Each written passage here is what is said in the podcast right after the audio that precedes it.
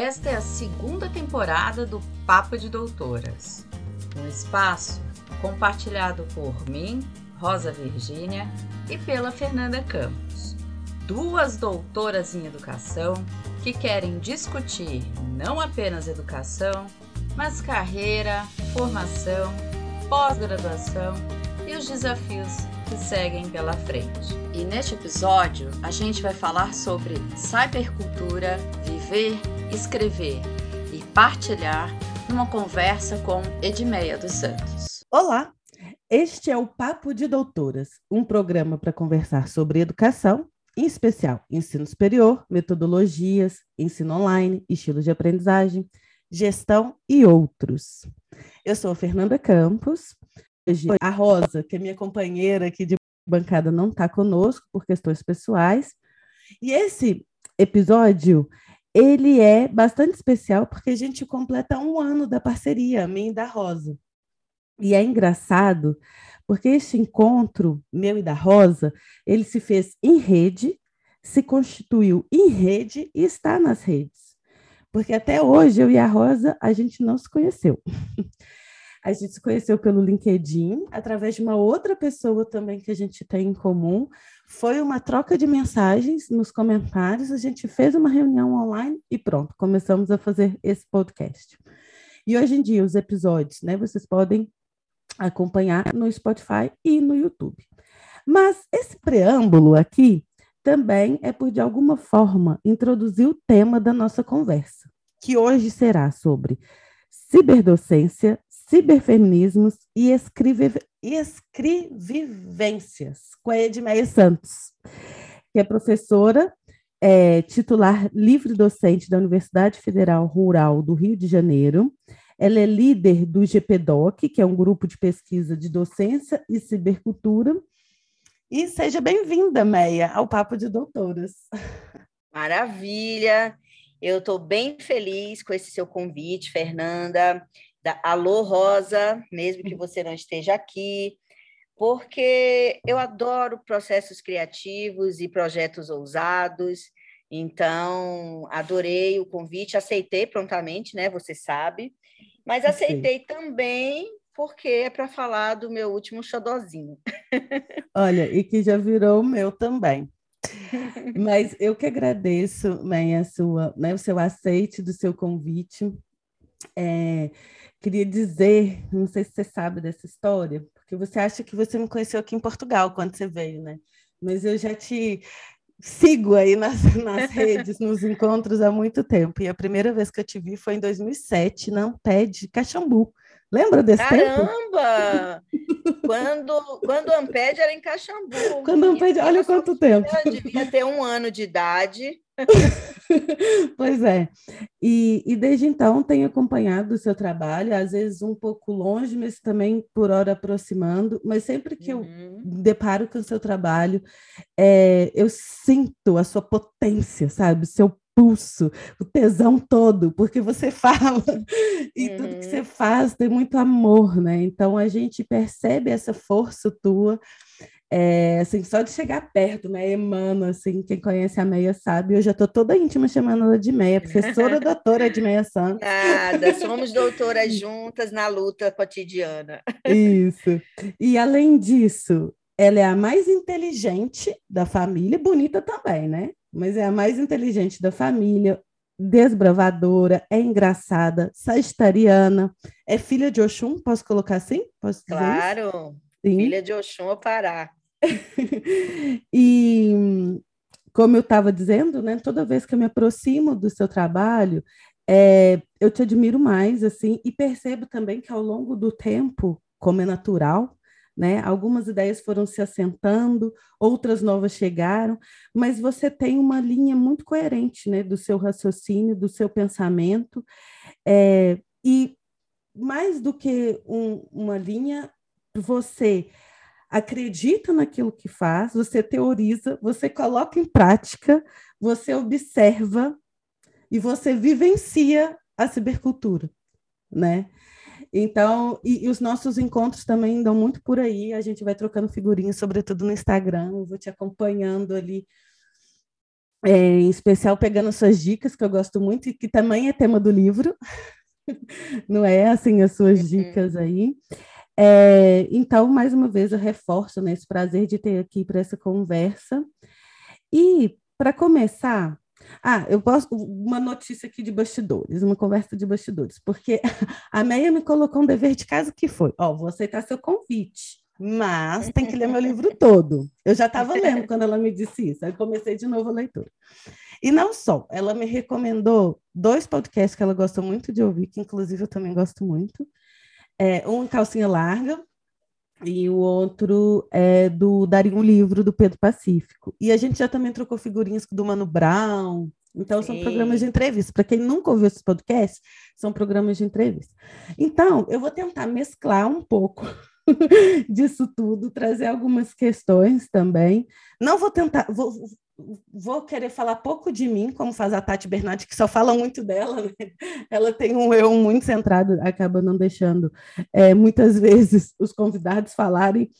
E o mais maravilhoso é que ela própria fala isso, é, e é. acaba sendo maravilhoso com os convidados, porque eu acho que a própria ideia de, de escrevivências é essa, essa conexão com tantos outros, mas mas falando de si, de né? Mas... também.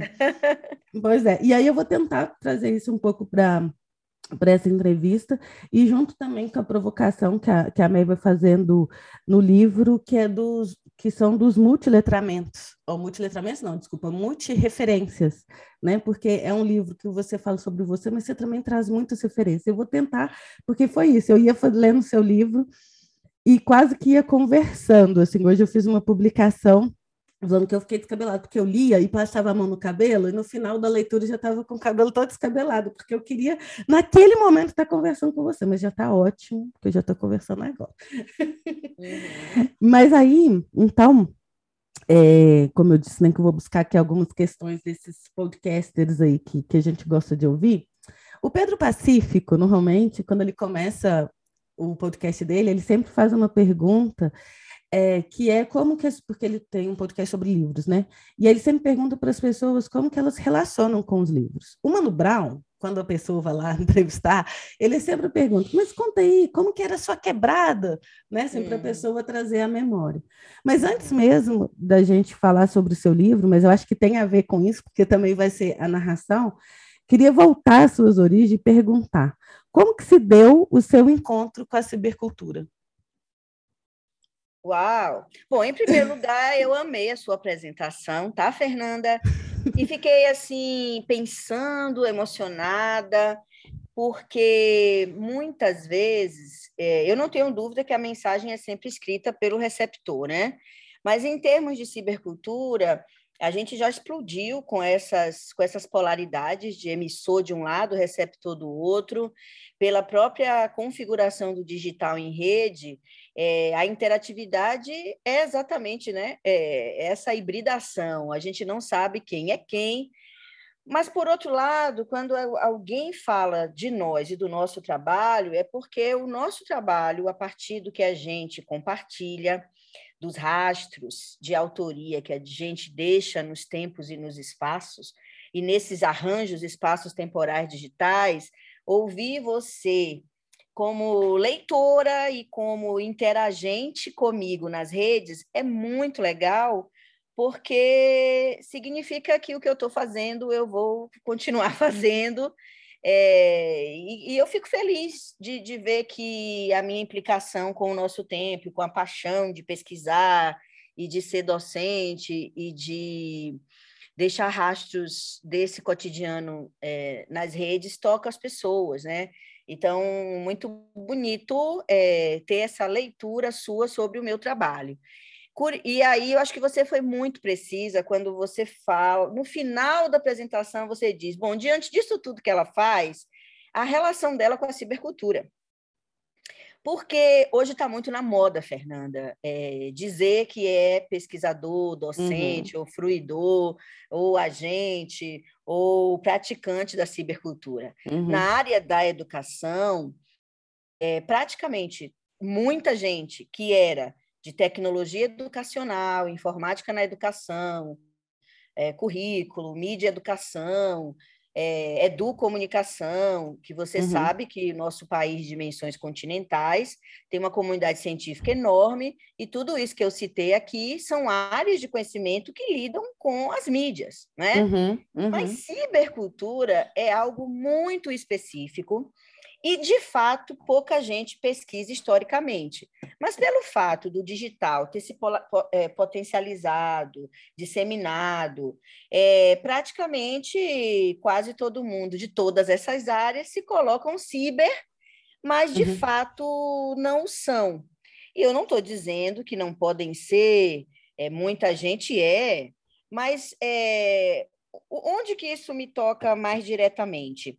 Usar o digital em rede não garante que você pesquisa ou atua na cibercultura, tá? Uhum. Porque todas essas áreas que eu citei, de uma certa forma, usam as tecnologias, inclusive as digitais. Mas, no meu ponto de vista, para pesquisar e ter uma relação ciber, é necessário não só conhecer a área de conhecimento específica, que no Brasil a gente tem comunidades autorizadas especificamente sobre esse tema, e eu faço parte uhum. delas há 30 anos. Uhum. É, mas é preciso, do meu ponto de vista, ter uma relação de fato cibercultural. E aí você me pergunta muito diretamente como começou. É, bom, começou, vou te dizer, com 15 anos de idade, quando eu comecei, eu era adolescente e eu comecei a interagir com o digital, que ainda não era em rede. Uhum. Então, eu fui uma adolescente que comecei a programar muito cedo, é, e eu fiz um ensino médio, pós-médio, em processamento de dados. Atuei profissionalmente como programadora, operadora de computadores de grande porte, fiz estágio em CMPD, atuei com informática. E aí, quando os computadores começaram a aparecer na vida cotidiana e doméstica, eu já atuava com computação de grande porte e comecei a atuar mais especialmente na docência. Então, com 17 anos de idade, eu já trabalhava, carteira assinada, dando aula de informática em Salvador, na Bahia. Então, eu acompanhei né, os sistemas operacionais pré-gráficos até chegar a essa primeira internet, até chegar à interface gráfica, tá? Uhum. O Windows e a internet só chegou em 95, muito tempo depois, talvez 10 anos depois uhum. da minha, das minhas primeiras interações com o computador. E aí eu, é, na verdade, conheci a internet antes da web, desde as salas né, de bate-papo, onde a gente se reunia. Éramos jovens, urbanos, classe média, que a gente interagia uhum. pelos BBS e se encontrava na cidade, né? A gente uhum. tinha a comunidade científica, que na verdade é uma comunidade que não era científica, apesar de todo mundo já estar tá entrando na universidade à época, uhum. e a gente se encontrava na cidade com o nickname. Então a gente não, eu sou da era que tinha um nickname, que a gente vivia processo de subjetivação sem associar a identidade civil. E isso a Sherry Turkle muito bem é, relatou na vida, né, no Eclã, a vida na internet, que é uma época muito pré-pré-redes sociais. Então, minha relação uhum. com a uhum. cibercultura começa com o digital, é, entendendo que a cibercultura, é, no Brasil, principalmente, é, é, explode com a emergência da internet comercial. Tá? Uhum. A partir do momento que a gente tem internet comercial, é que as pessoas comuns começam a interagir com a internet na era web 1.0. Uhum. E, e aí, nessa é, esta época, eu já fazia universidade, eu fiz pedagogia, é, curiosamente, fiz pedagogia, é, não fiz computação, e e, e aí a gente foi acompanhando né, uhum. a evolução da web, porque cada vez que uma interface é, gráfica, lógica, física emerge, com elas emergem os usos, e esses usos é uhum. que configuram os fenômenos da cibercultura. Então, uhum. a, gente, a gente vive uma cibercultura é, em, em, um momento muito específico, muito diferente daquilo que a gente imaginou no começo, mas a minha uhum. relação com tudo isso é é cultural desde a adolescência. Porque uhum. Viver a cibercultura é viver a cibercultura culturalmente, não é usar o digital para um fim prático, inclusive uhum. educacional ou instrucional. É isso, e eu acho que isso dá um outro significado e qualidade para o seu trabalho, porque você observa, você vive mesmo, né? E aí, como você estava dizendo, hoje é muito fácil a gente ver pessoas dizendo que são pesquisadores dessa área, mas você não vê essas pessoas em rede também, né? E, e, e aí é tem isso. a ver também com, com uma, dis, é, uma, um apartamento, né? Dissociação de um ato de pesquisar. É, e um ato de ser, né? Não, o ato de ser está relacionado às inspirações teórico-metodológicas da pesquisa uhum. com, com o construto que é a, a vida cultural. Não uhum. dá, na minha opinião, eu oriento os meus alunos desse jeito, é uhum. impossível para Edmeia Santos e para o GPDoc você hum. ser um pesquisador de cibercultura se você não está dentro, é, interagindo e na, na imersão, né? Uhum é, na, no, na imersão com a coisa. Não dá para observar de fora. Uhum. Mas muita gente, aí depende de cibercultura, muita gente observa de fora, mantendo a neutralidade, uhum. e aí também não me interessa. É... Não, claro. Eu percebo, mas eu acho que isso faz uma, uma diferença, assim, né? É, sobre o experimentar, né? Mas agora, então, vamos entrar no livro. Porque Exatamente. tem tanta coisa para falar. Senão a gente fica aqui falando aqui de ficar... outras coisas. Mas olha. Que tá tudo que tem a ver, né? Então, que, que agora eu vou tentar ser um pouco linear, mas eu acho que eu não vou conseguir por muito tempo. então, eu vou, queria que você pegasse aí seu livro para a gente começar pelo que a gente vê aí, né? Pelo título. Eu queria que você explicasse, sobretudo, essa palavra escrevivência Escrevivência. Né? Escrevivência, porque o título é Escrevivência, cyber, cyberfeminismo e cyberdocente. O cyberdocente a gente já começou a ver, mas ainda quero explorar mais. Né? Narrativas de uma mulher é, na Covid-19. Aí eu queria que você explicasse um pouco e depois também quero te fazer outras perguntas por aí, mas vamos lá, vamos. Eu vou devolver um a você, eu vou devolver a você a pergunta. É, o que hum. que você sentiu quando leu a apresentação do livro? Então, eu não só a apresentação, mas o prefácio também, né? Ele já vai dando alguns caminhos para a gente é, desse ato de porque eu até isso é, também era uma pergunta que eu tinha assim, porque esse escrever e viver, né, ou uhum. escrever sobre a uhum. vivência, que é o que uhum. você fez, né, é, convida a gente também a entrar ali com você. Então, quando você também está falando das lives de maio, né, muitas vezes você refere no livro e em outras palestras que eu já vi você falando assim é, que é em concordância com, com a Lúcia Santella, né? Que as lives, elas têm esse significado da vida, né? Então, você vem, vem reforçar esse, esse, né? essa sua produção como também uma forma de sobreviver ali durante a pandemia, mas também resgatando com muita energia, muita força, tudo isso que foi produzido, porque por um lado, eu sei também que você é muito política, muito ativa, né? Muito ativista. muito, exato. Ativista de muitas causas. É, e aí coloca para a gente pensar junto com você o tempo todo, como estava te dizendo antes, assim, eu lia seu livro, ia fazendo anotações, trazendo as minhas referências e querendo também, de alguma forma, me encorajando também a escrever também parte da minha experiência. Mas sabe que eu fiquei na dúvida? E aí eu queria que você explicasse. Tá bom, vamos lá então. Não, mas assim, é... assim, não é tanto sobre o seu livro em si, mas, por exemplo, não, uma pessoa vou... que eu... pega seu material, uhum. qual que é a diferença de escrevivência, de autobiografia e de memorial? Ah, maravilhosa pergunta. Olha só, a noção de escrevivências, por isso que eu devolvi a pergunta uhum. para você em relação à, à, apresentação, que eu sempre recomendo, quando as pessoas me perguntam sobre a capa, eu digo, lê a apresentação, depois a gente uhum. conversa.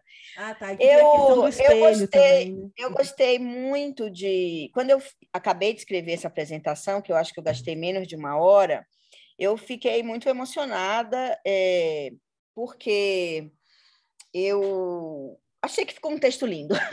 Mas uhum. olha, o que é escrevivência? É, eu aprendi, eu tive acesso a esse conceito com a nossa maravilhosa Conceição Evaristo, tá? Eu, eu sou leitora das poesias da Conceição, é, quero inclusive ler muito mais, mas quem trouxe a noção de escrevivência, é assim, é, que me tocou muito, foi uma aluna minha, a Vivian Martins, que ela já é doutora, e no nosso grupo de pesquisa, a gente começa todos os nossos trabalhos contando um pouco a nossa história de vida e formação.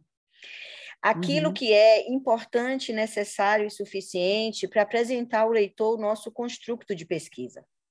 E aí a gente se inspira na noção de itinerância do René Barbier, que é um autor multireferencial da Escola de Paris 8, e, e, ao ler a itinerância do projeto de tese de Vivian Martins, ela me apresenta a noção de, de escrevivências da Conceição Evaristo, uhum. que é, é, uma literata negra maravilhosa e, e, super forte. E eu fico muito emocionada, porque a Vivian, ela é uma mulher negra, de pele clara, e durante...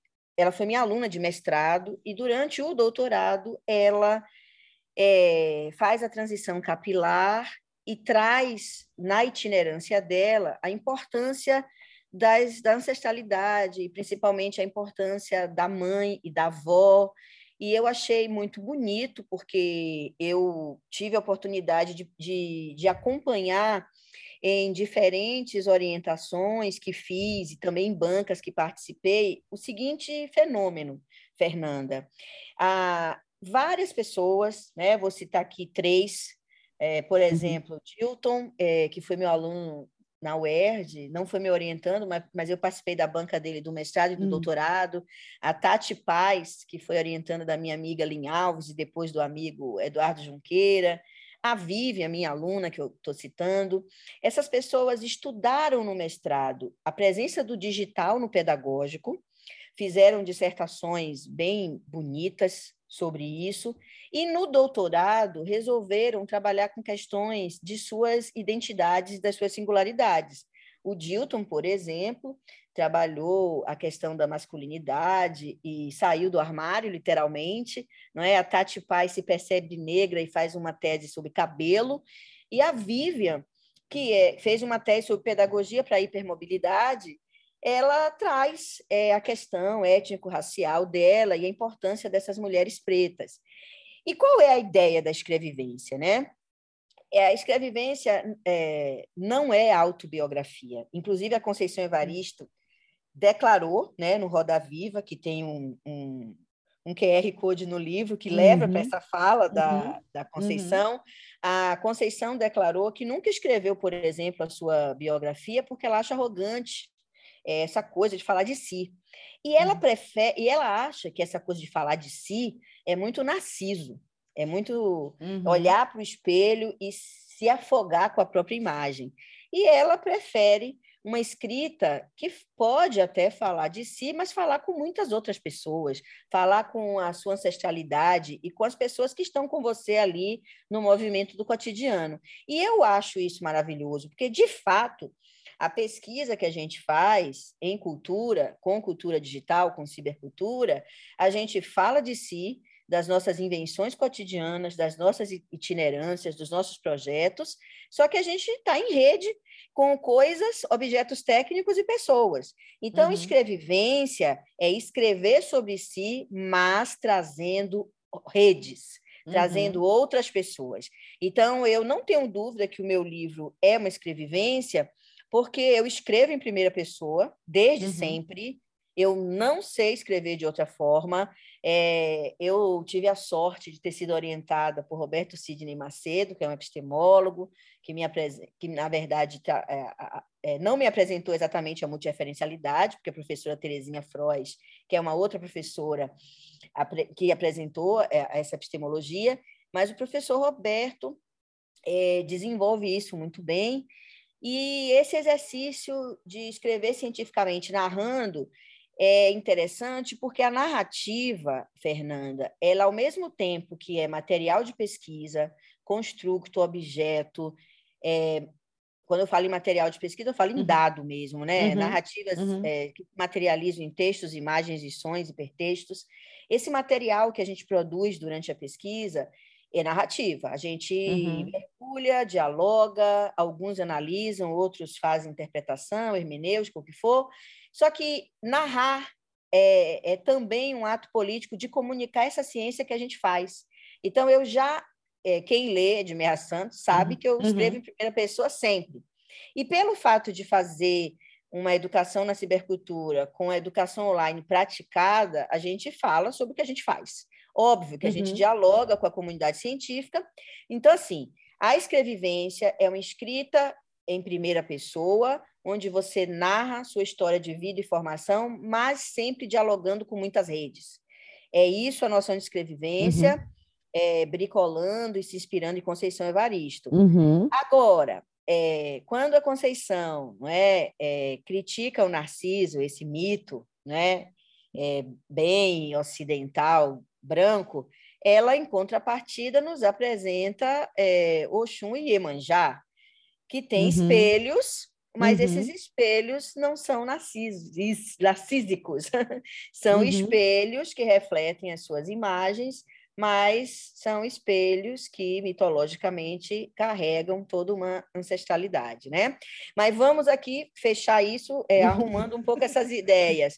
Memorial uhum. é quando você faz a escrita de si narrando memórias de, ou de uhum. vida ou formação ou vida e formação, né? A itinerância, no caso, é, do, nos nossos trabalhos, não chega a ser um memorial, você não precisa alugar o seu leitor científico uhum. contando sua vida inteira.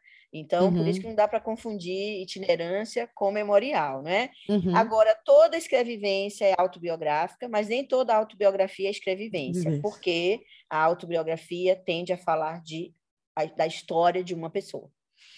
É, e é interessante também no decorrer do livro, porque é isso, porque vai misturando o que você está vivendo durante aquele período, você busca memórias, você vai em 2009, 2007, 2009, é, traz também essas referências, e eu fiquei também com uma ideia, se, e aí já estou extrapolando a pergunta, mas também falando sobre rede, que aquilo que você faz nas suas redes, você, enquanto Edmeia Santos, também não deixa de ser uma escrevivência, porque você vai partilhar. Para quem não segue a, a Meia, já estou divulgando aqui seu Instagram, uhum. né? Arroba Meia Santos, você também, de alguma forma, você partilha o que você lê, você partilha as suas vivências, uhum. as suas opiniões, né? as suas lutas. Então, quando a gente vai. É, navegando ali pelo seu perfil, a gente vai encontrando também um pouco do retrato de quem é Edmeia, né? Assim. Porque, na verdade, Fernanda, resumindo tudo isso, o que eu uhum. faço é diarismo online. Tá? Uhum. Eu, eu, eu, eu sou uma pessoa que faço diário.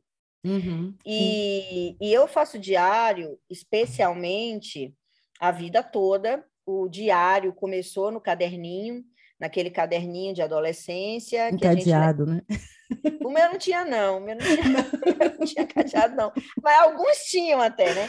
Mas eram aqueles caderninhos que a gente trocava com as nossas amigas, as nossas primeiras redes, assim, no, uhum. na escola, no colégio.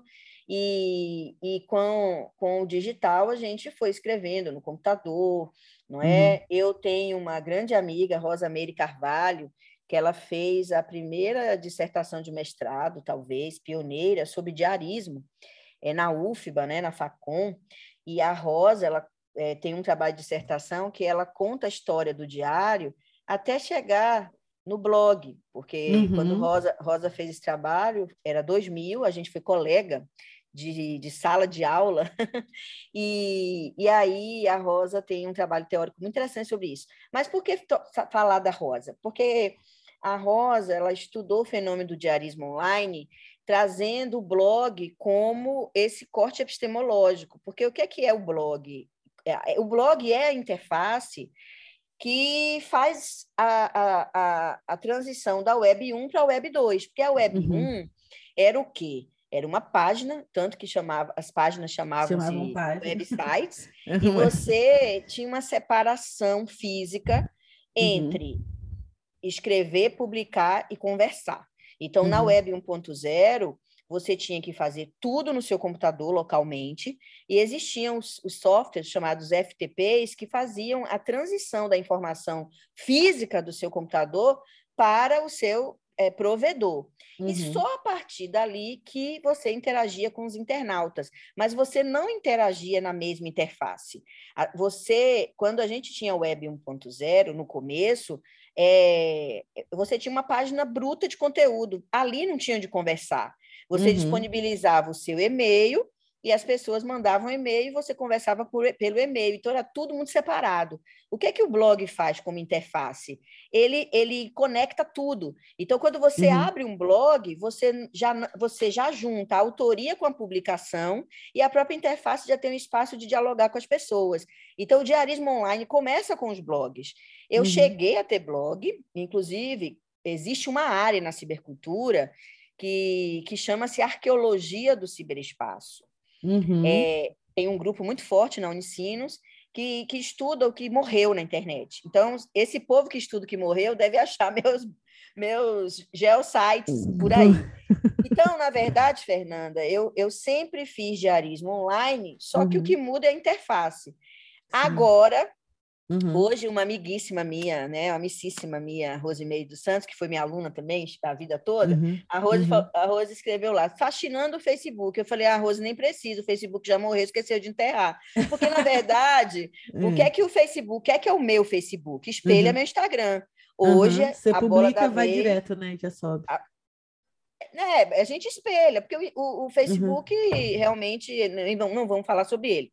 Mas Sim, quem me conhece e me acompanha sabe que eu faço diário, diarismo. Hum. Inclusive, o diário, para mim, é um dispositivo muito caro na orientação e na pesquisa. Por quê? Uhum. Porque o diário, quando ele é interativo e hipertextual, ele não é só o lugar de registrar a coleta dos uhum. dados, uhum. entre aspas, até porque eu não faço pesquisa com coleta, eu faço pesquisa com produção de dados em rede.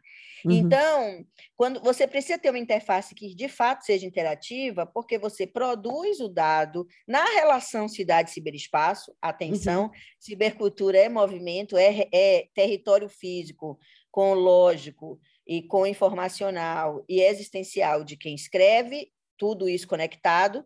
Então, é, de fato, tudo os rastros que eu deixo do meu dia a dia tem a ver com a minha prática de fazer diarismo, que é uma prática que não separa a vida pessoal da vida profissional, porque a uhum. cibercultura também já explodiu com essa coisa de público e privado, Sim, o que tem tudo a ver, o que não tem nada a ver com íntimo, Muitas vezes as uhum. pessoas confundem o íntimo com o privado. Eu, uhum. não, eu, eu não narro tudo no meu Instagram. Então, muito da minha intimidade ninguém sabe, ou só sabe que eu quero que saiba. Mas uhum. é, é, é, pelo fato de fazer, de realmente viver uma, uma relação é, ciber e pesquisar é, ciber, eu uhum. realmente deixo rastros é, e por acaso a interface da vez é o Instagram. É o Instagram, pois é, eu também tive por aí nos blogs. É, também já fiz alguns encontros com pessoas, mas já, já era numa, numa outra época. Eu tinha Flickr, gostava muito de fotografia e também fazia esses uhum. encontros. Você foi quando você estava narrando ali a sua juventude, lembrei também um pouco da minha. Porque, mas já peguei a internet a partir de 95, né? Uhum com outra coisa, mas desde então, desde 95 também, é, sempre participando de alguma forma, conhecendo pessoas, fazendo amizade. Tanto é, olha, esse podcast só existe também por essa conexão. Uhum. Mas olha, mas sabe por quê? Mas eu acho engraçado, porque quando eu estava lendo assim, a ideia que eu tinha inicialmente era de que fosse quase é, você sentado ali um, um pouco um pouco pouco a pouco, no, nos dias que foram passando, escreveram, e ia escrevendo, com essa noção de diário que você estava comentando. Mas daí eu vi a sua live com a Aline Lima, que você revelou Uhum. que você fez o livro de uma sentada e que acabou com todo o mistério que eu tinha do livro. E, Mas isso é bom, porque isso é ótimo de se falar, porque uma coisa é editar um livro, Fernanda, outra Uhum. coisa é escrever um livro. São Uhum. coisas completamente diferentes. Sim, sim, sim. né? Então, a, a Lê Lima, Alexandra Lima, é uma amiga querida, historiadora, que também Uhum. faz diário e estuda diários. Uhum. É, o que, que é esse livro? É ditar, porque é, a gente, que quando orienta, que está com aqueles alunos que procrastinam, é, Não é, conheço esse tipo. todo mundo procrastina alguma hora, mas alguns exageram nesse troço, porque os processos, Fernanda, de desautorização, eles são históricos e eles deixam marcas que o Edgar Morin chama de imprintings. Imprintings são marcas que ficam na nossa existência, muito fruto do patriarcado, da colonização, que são processos de desautorização. E eu espero que em alguma hora a gente não fale mais nisso, porque a gente já está, vamos combinar, é, orientando pessoas que já passaram pelo construtivismo, já passaram por experiências pedagógicas bem diferentes, mas que têm dificuldade de se autorizar. E aí, Uhum. escrever uma coisa, se autorizar é outra. Então, todo mundo que chega no mestrado, num doutorado, sabe escrever, passou no vestibular, fez redação, teve uma vida escolar, acadêmica. E por que esse rolo para escrever? Porque isso tem a ver com processos de desautorização históricos, que deixam essas marcas.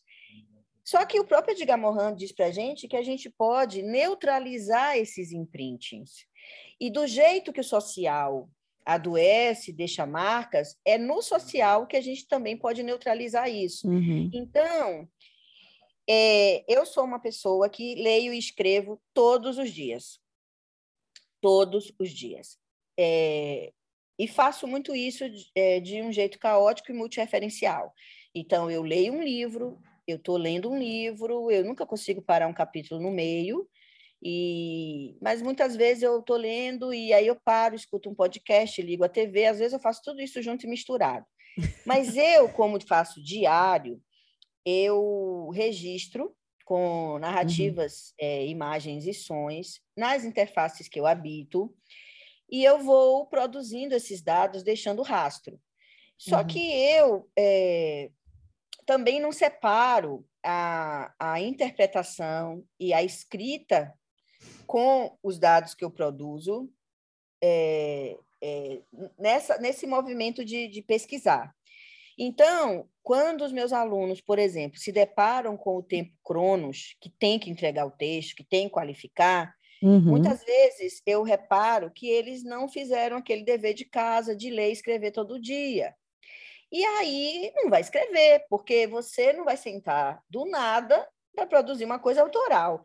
Você vai produzir uma coisa autoral quando você trabalhou. E trabalhar é ler, escrever, sistematizar e deixar rastro. Então, na hora de se autorizar para produzir um texto autoral, você tem que ter matéria-prima e tratamento de um processo que é a produção do conhecimento cotidianamente. Então, quando você se assusta, não é? Ah, então ela escreveu o livro. Não... Como foi isso?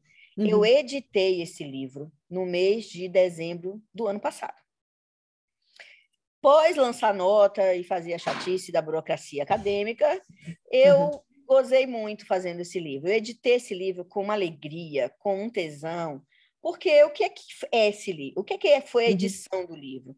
Durante a pandemia Covid-19, eu e Felipe Silva, que é meu amigo, foi meu aluno, e editor-gerente da revista Redoc, que é a revista que eu edito, revista científica, revista de Uhum. par em par, porque a gente acha que as revistas científicas de difusão, de disseminação de conhecimento, que é aquilo que é de par em par, de cientista para cientista, Uhum. elas precisam também chegar ao cidadão comum e aos professores das escolas.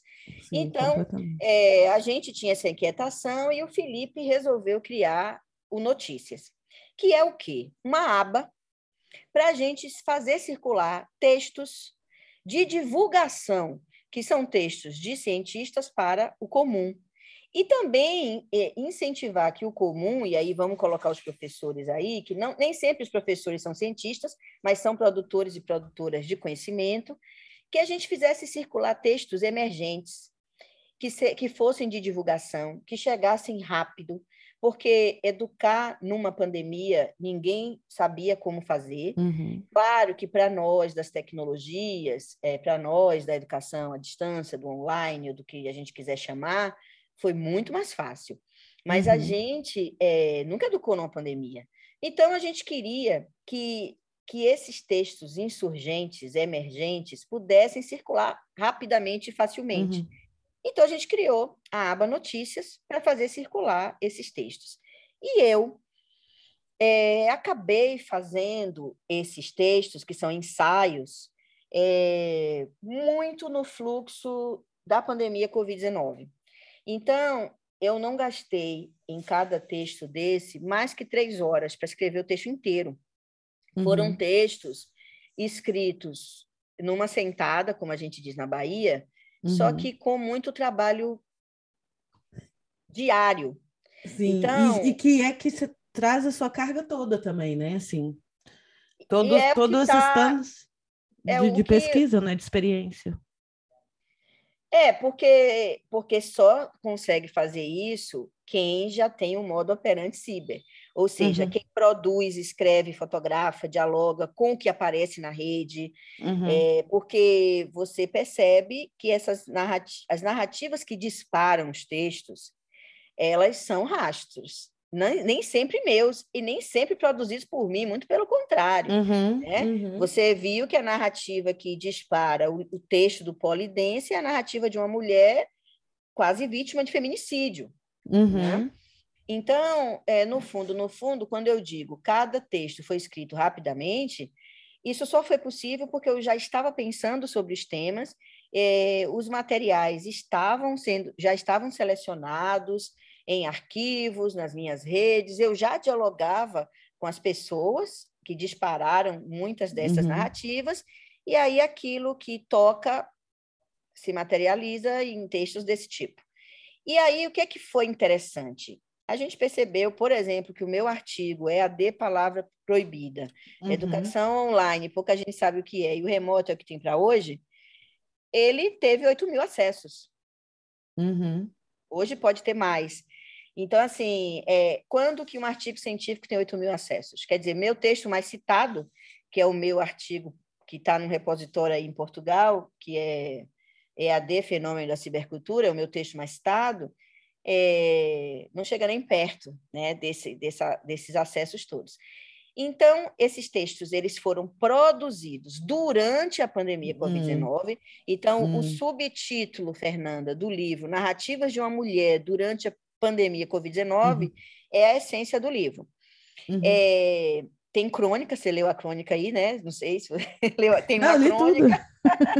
li eu... crônica, li poesia, vi, vi, imagens lindíssimas. E aí a gente, a edição foi num, num meio, porque quando uhum. eu me dei conta que eu tinha uma produção é, considerável e bem diferente, eu me dei conta que eu podia materializar isso num livro, e foi. Uhum, então, uhum. a edição foi realmente muito rápida, só que o processo foi uma construção nesses últimos dois anos. Entendi. Não, e o livro, é, para quem vai ter acesso, espero que sim, né? Que seja. Agora me diga qual é a diferença disso para uma dissertação ou tese de doutorado. Nenhuma. Pois, porque você coloca citação, você coloca referência. Em termos, é eu não estou de... falando disso, eu estou falando de processo criativo. Ah, de processo criativo? Se você é, vai, está em campo, dialoga com os praticantes, Sim. produz seus dados, escreve seu diário, Sim. não faz o diário um repositório, e sim um lugar de conversar com seu, seu material de pesquisa. Se você é, estuda os textos, seleciona as citações, vai produzindo no processo, publicando, porque é o seguinte: cada texto que você publica e apresenta, você tem elementos dos seus leitores. Quer dizer, Sim. se você tem quatro anos para fazer um doutorado, é porque esse doutorado precisa ser realmente feito em quatro. Então, uhum. Então, a hora de você editar a tese, pode ser seis meses. Agora, se você não produziu durante três anos e meio, aí não dá. Aí fica pra... difícil, né? Aí fica, fica difícil. difícil. mas, mas realmente, mas eu compreendo, assim, e acho bem interessante esse processo aí de, de criação, né? E, mas falando sobre o livro, você já foi dando algumas umas pinceladas, eu queria voltar também na capa do livro. Mas falando sobre o livro em si, eu acho que é importante a gente mencionar que os leitores vão encontrar QR Codes, vão encontrar uhum. Para as lives, para textos, para referências que você vai fazendo, né? Porque isso também potencializa aí as multimodalidades possíveis né, do uhum. livro. É, links, imagens do Instagram. Adorei também ver emojis, que às vezes no meio de textos você deixa lá seu emoji como uma expressão, como uma forma também de comunicação, né? É, desse processo todo ciber. Mas, voltando um pouco ainda para o texto e para a capa, porque também você foi resgatar a introdução, né, que, que fala de Narciso, fala de, é, de Oxum, fala de Emanjá, é porque a capa tem um espelho. Uhum. É o bebê de Oxum. Ah, tem um espelho, que é o bebê uhum. de Oxum, e tem mulheres dentro desse espelho.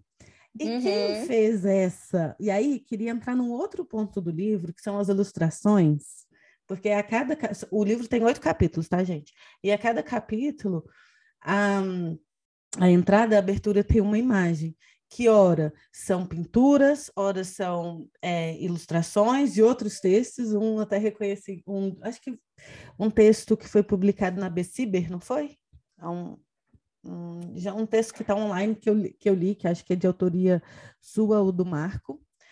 É, enfim, mas tem uma participação super especial, que inclusive o livro é dedicado a ela, né? Uhum, a Nina uhum. Sofia, que eu tenho memória dela pequenina e já e, e ouvi também nessa entrevista com a Aline que ela já tem 14 anos, né?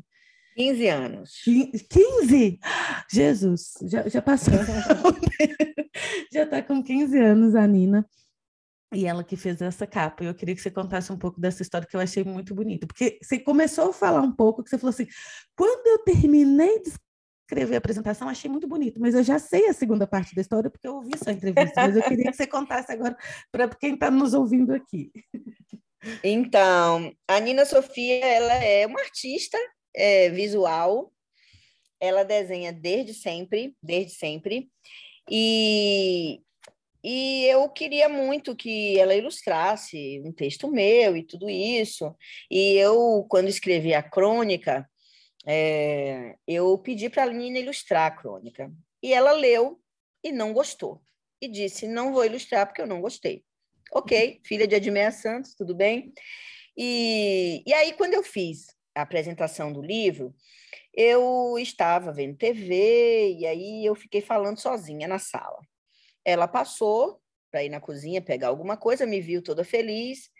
E aí falou: O que é está acontecendo, mamãe? Você está assim toda feliz? Eu falei: Não, porque eu acho que eu escrevi a apresentação do meu livro e uhum. eu fiquei muito feliz com o que eu escrevi. E ela se interessou e que pediu para ler a apresentação. E aí eu aproveitei a oportunidade é, e ela ficou muito encantada e, e surpresa com a apresentação e disse: Você é muito corajosa. Como você diz para os seus leitores que você flerta com Narciso, mamãe? E aí eu falei: Nina, todas as pessoas são narcisas, narcísicas. Quando a coisa é patológica, que é doença, né? Uhum. Mas, assim, a sua mãe tem alta estima. E é preciso ter cuidado, porque muito autoestima, não é? Uhum. É um narciso, e, e os narcisos são perversos muitas vezes. E durante a pandemia Covid-19, Fernanda, eu, eu tive experiências muito importantes com Oxum.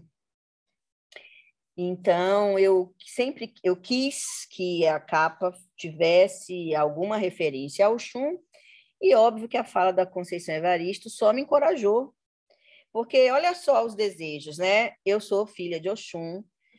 É, durante a pandemia, minha experiência com Oxum foi bastante interessante. Uhum. E, e aí eu, eu já queria brincar com a bebê, e aí a Conceição Evaristo aparece e me encoraja, e eu disse para Nina, Nina, como é que a gente resolve essa capa?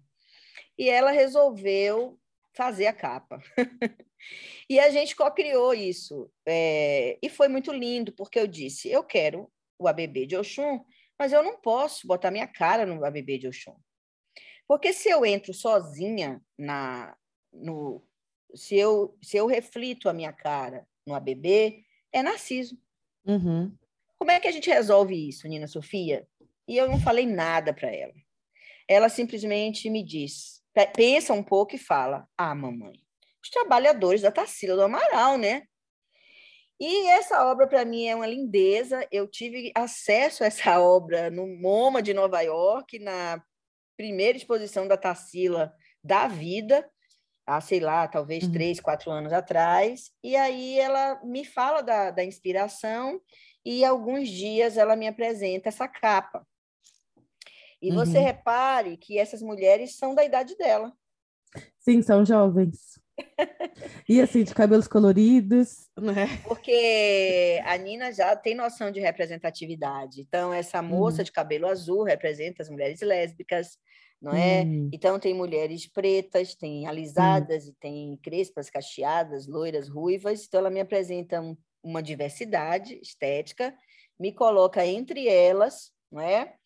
E, uhum. e aí é o que eu quis mesmo. Eu achei tudo lindo. O, o, o texto que não sei se no digital dá para aparecer, mas o que é que é? Tem uma marca d'água que é a própria apresentação em script. Ah, tá bem. É, no digital fica um pouco. No digital não dá para sacar isso, falou, uhum, né? Uhum. Mas é, e aí ela fez a capa porque ela gostou da apresentação. Então uhum. ela só desenha aquilo que ela gosta e que tem a ver com as suas implicações. E eu fiquei muito feliz e orgulhosa. Então ela assina a arte da capa. Mas aí trazendo a Nina, trazendo essa história toda que você contou, também dá para perceber que o seu livro é um livro sobre mulheres, né? Assim, você, uma, uma mulher narrando isso, uhum. muitas das suas referências são mulheres, tem a participação é, de outras também ilustradoras, né? É, e pintoras durante, durante o livro, mas eu percebo isso, assim, que tem é, várias figuras de representações muito fortes femininas no seu livro, né? E aí, uhum. não à toa, tem esse tema também do, do ciberfeminismo, que eu acredito, né? E dá para notar que você está muito atenta a ele. É... E que vai trazendo temas, né? Você falou aí sobre o polidense, mas tem outros temas também que você foi observando que foram crescentes, né, durante a pandemia, né? Como o feminismo é negro. Porque, sim, é, vamos por partes, mas é, o que é que é, o que é, que é, o que é, que é aí? Qual é esse contexto? Por que lidar com uhum. isso? Inclusive, eu tenho conversado, é, eu, tenho, eu tenho tido uma experiência com pós-docs muito, muito bacana. É, uhum. Na Universidade Federal Rural do Rio de Janeiro, onde eu estou hoje, é, a gente tem, tem acontecido uma coisa muito curiosa né, nos últimos três anos, que é uma procura muito grande de colegas é, querendo fazer pós-doc comigo. É, muita gente vem por conta mesmo da docência universitária e da metodologia da pesquisa formação na cibercultura, uhum. só que pelo fato é, de orientar e pesquisar mais especialmente é, mulheres e LGBTQIA+, nos últimos oito anos especialmente, é, tem muita gente querendo se encontrar com seu feminino, é, uhum. querendo mesmo aprender um pouco mais sobre política e referencial teórico com mulheres, de mulheres. E são é, pessoas da minha geração, da sua, que você é bem mais nova, mas eu, eu tenho 49 anos. Pessoas um pouquinho tô mais quase... velhas. eu, sou, eu sou 10 anos a menos, estou com 39. Uau, maravilha. E somos duas sagitarianas, tá? Maravilha. Então, Fernando, o que a gente, o que é que eu tenho percebido? O nosso processo de formação da minha geração, ele foi branco, macho, cristão. Uhum, foi do norte. Foi do norte. Uhum. É, outro dia eu conversava com uma amiga baiana que me dizia, Mea, me dá aí uns referenciais teóricos de mulheres, mulheres negras, pretas. Repara que essa pessoa é de Salvador, que é a cidade mais negra fora do continente africano. africano. É, me dá aí umas referências, porque essa meninada está entrando na pós-graduação e elas não estão com paciência, são agressivas, questionam a gente o tempo todo. E eu falei, uau, que máximo, demorou, uhum. né? Em Salvador, inclusive, por quê? Uhum. Porque o nosso referencial teórico, por mais engajado que seja, é um referencial teórico de homens brancos. Então, é, Poxa, eu estudei Escola de Paris 8. Escola de Paris 8 é a Sorbonne de direita que foi para a periferia fazer um currículo totalmente diferente e no contexto de mais de 68. Eu estou falando de Foucault, eu estou falando de Maffesoli, eu estou falando de Barbier, eu estou falando é, de, de, Edgar Morin, é, uhum. Deleuze. É, só que repara, eu tô, falei de alguma mulher e falei de alguma mulher é, não branca então, Isso. por mais engajados que sejam os nossos parceiros intelectuais, aqueles que formaram nossos orientadores e que nos formaram são homens brancos. Então, uhum. a gente está vivendo um movimento de pessoas que são doutoras, porque pós-doc, quando você tem dois tipos de pós-doc. Aquele pós-doc que é, é, é, é praticado por pessoas que saem do doutorado sem experiência na pós-graduação. Uhum e aí você tem uma relação que é até um pouco continuidade de orientação, e a uhum. pessoa vem para o pós-doc para aprender a ser docente e pesquisador, até para se preparar para concurso. Só que você tem também o pós-doc entre pares, que são pessoas que já estão na pós-graduação e que querem muito mais conversar, porque aí a relação é de supervisão, de conversa entre pares uhum. mesmo. E eu estou sendo procurada, é, nos últimos dois anos, muito mais para interagir com pessoas que querem é se aproximar de referenciais não brancos e de uhum. discussões uhum. feministas. É, e aí, por conta é, de fazer isso com cibercultura, porque muita gente que me procura já pesquisa em cibercultura ou na docência universitária, isso tem sido muito bacana. Mas por que que, de repente, agora as pessoas estão me vendo mais feminista ou falando de uhum. ciberfeminismo? Uhum já que eu passei muito tempo é, falando de educação online ou de metodologia de pesquisa. E aí eu vou desmistificar uma coisa. Você falou de multireferências, eu trabalho, né, fui formada com abordagem multireferencial da Escola de Paris 8. Então, uhum. a multireferencialidade é uma abordagem epistemológica que trabalha com a noção de referência e não com a noção de disciplina. Rapidamente. Disciplina uhum. é qualquer área do conhecimento científico, né? E é a ciência, é o ensino de uma ciência ou qualquer área do conhecimento organizado. Assim conceitua Edgar Morin, por exemplo. Então, quando você traz a ideia de referência, a noção de referência, você inclui a disciplina, mas não é só a disciplina. Então, a, a, a ciência é uma referência e não exatamente a referência. Uhum. É, então, é a noção de referência, ela aborda os saberes cotidianos, os saberes comuns, a filosofia, as artes, é, os etnométodos, que são os métodos próprios de cada cultura, a forma como cada cultura engendra seu cotidiano. E a multireferencialidade contempla tudo isso para fazer ciência, mas também para dialogar com os fins práticos. Né? O Jacques Ardoanot ele vai falar que a multireferencialidade é a abordagem epistemológica para todos os fins práticos todos os fins práticos são todos os fins práticos, né? Culturais, uhum. científicos, não científicos, etc. Então, é, quando, quando por que, que eu estou contando isso? Hum. Porque a multireferencialidade me autoriza a hoje interseccionar mais. Então, interseccionalidade, que é a palavra da moda, é a intenção de, num construto de, construto de pesquisa, você olhar para questões de classe, gênero e sexualidades, uhum. intencionalmente. Então, não é que eu nunca olhei para isso, eu sempre olhei, porque a multireferencialidade é, não me deixa pesquisar sem prestar atenção nisso tudo. Uhum. Mas, mas no atual momento histórico, não é? Vivendo uma tragédia política como essa que a gente vive no Brasil e também no mundo, não dá mais para só discutir autoria docente na cibercultura é, sem intencionalmente dizer eu quero que seja antirracista, antissexista, uhum. eu quero que seja feminista. E então, o que é que é pesquisar na cibercultura? Apoiar a produção de conteúdo de qualidade é um ato revolucionário. Acesse Apoia-se e contribua com a Fabricante de Ideias.